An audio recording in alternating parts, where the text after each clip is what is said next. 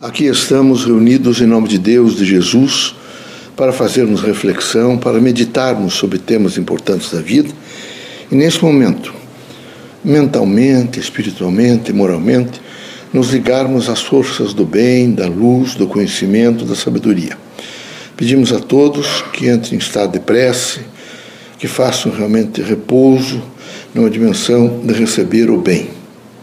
Pai, reunidos em vosso nome, pedimos nesse momento que os espíritos bons, amigos, guias, protetores, venham até nós, que nos tragam conhecimento, que nos alertem, que nos mostrem efetivamente a realidade em que estamos inseridos e que precisamos caminhar. Que não nos falte nunca a força do entendimento, da boa vontade, que possamos, no nosso cotidiano, materializar o Evangelho de Cristo vivendo intensamente a força do amor, da dignidade, da luz, da renúncia voluntária. Assim, em nome de Deus, nosso Pai, Criador, de Jesus Cristo, nosso grande Mestre, dos guias amigos e protetores, damos para aberto nosso humilde trabalho. Que assim seja. Que a paz e a luz de Jesus baixe até vós. Que as forças que emanam da sabedoria divina do Pai recaiam até vosso espírito, penetre em vosso coração e brilhe sempre no vosso lar. Leocádio José Correia, boa noite. Que católicos, protestantes, espíritas, religiosos em geral, o homem, nesse momento, põe um pouco de acento, que procure olhar mais o seu próximo, que olhe nesse momento através dos meios de comunicação que trazem os irmãos, as frentes todas do mundo, e vejam o que tem feito nesses últimos, essas últimas décadas o processo materialista. Aliás, tanto a Primeira quanto a Segunda Guerra Mundial não é outro efeito, senão, veja a saga materialista, destruindo, matando, aviltando, rompendo o equilíbrio. É horrível, é preciso que os espiritualistas, nesse momento, deixem né, de criar crise entre si e passem a entender que Deus é um só. E todos estão, nesse momento, a fazer a comunicação com o Criador. E a Terra carece, mais do que nunca agora, de que maior número de pensamento positivo da Terra se faça nessa ligação com o Criador. Por isso é necessário que os irmãos, e particularmente os espíritos a quem me dirijo, sejam muito afeitos a um trabalho mental, moral e espiritual. É preciso que os irmãos estejam sempre em prontidão, sempre em prontidão, para dizer que vivem a força do amor. O amor é o antídoto contra todos os males. O amor é luz nos caminhos da terra. Por isso recomendamos aos irmãos que prestem muita atenção no seu próprio interior que você pergunte muito: eu tenho condições de amar? Eu tenho condições de fazer renúncias voluntárias? Eu tenho condições de perdoar? Eu tenho condições de saber esperar até o dia seguinte? Eu estou afoito, sou uma criatura intranquila, estou sempre agredindo. Faço um contraditório porque eu preciso viver sobre forças contraditórias.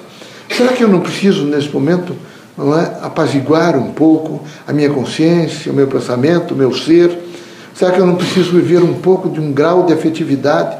Não tenho que olhar mais para os meus filhos, mesmo adultos, alguns já casados, mas eles continuam meus filhos. E eu preciso um diálogo com eles. E o diálogo não é só através da palavra, são de gestos, de olhares, são de comportamentos variados. Por isso recomendamos que os irmãos sejam mais pacientes. É preciso, ao ser religioso, ser paciente. O religioso é aquele que é extremamente tolerante. O religioso é aquele que tem poder de renúncia, é aquele que não agride, é aquele que está sempre pronto a estender as mãos. O religioso não fala em vingança, em ódio, não tem temperamento, evidentemente, para pedir é, mais, eh, senão mais luz e nunca rechaçar ninguém. Está sempre disposto a viver intensamente o processo da fraternidade, da luz e da esperança. Por isso, recomendamos que os irmãos Atente mais, em primeiro lugar, para si mesmo. Vejam sua casa, se pergunte um pouco sobre a casa, como é bom voltar para casa. Alguns irmãos nossos não têm casa, não têm onde morar. Alguns irmãos nossos, por exemplo, não têm mais as pernas, outros não têm os braços. Alguns irmãos nossos estão internados, abandonados, há velhos abandonados, crianças abandonadas. É evidente que o processo materialista é impiedoso e ele é tão impiedoso que ele nunca se preocupa em priorizar o ser humano. A preocupação é sempre que aqueles que o administram um sistema, num, num tipo de sistema de ideias de ter as coisas, de viver as coisas materiais, eles nunca têm um olhar para aquelas criaturas e particularmente para aqueles que são carentes hipossuficientes. Era preciso que os irmãos todos estivessem prontos e em prontidão para ajudar. Ajudar não significa simplesmente dar eh, bens materiais. Ajudar não significa dinheiro num, na, na dimensão, na bolsa do pobre. Mas antes disso, significa uma consciência de que em qualquer nível, em qualquer situação, a outra pessoa é minha irmã e eu preciso atentar muito a ela, seja rico ou pobre, feio, bonito, branco, preto, amarelo, enfim, quem se apresentar à minha frente, eu preciso estar sempre em prontidão para ser útil, para iluminar o caminho, para dizer não tem importância se estiver sofrendo, amanhã será um novo momento. E assim, meus amigos, meus amigos, os que têm fé são intensamente a fé. Eles são a fé. E quem é a fé sabe que tudo passa na terra, menos Deus.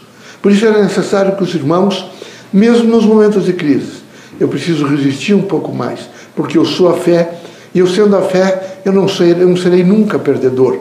Eu vou sempre aprender, mudar comportamentos, eu vou existencializar e viver a minha vida na luz do amor, da fraternidade, do bem, buscando sempre, sobre todos os meios, a verdade relativa, mas eu preciso procurá-la. Que Deus os abençoe, que Jesus os ilumine, que não falte os irmãos muita coragem para ser. É preciso ser, cada um na sua consciência de ser. Que não falte os irmãos a força do amor, da fraternidade e o poder de renúncia. Permitido pelo Criador que saiam os irmãos desta casa curado de todos os males, seja de ordem física, moral e espiritual. Deus os abençoe. Jesus os ilumine.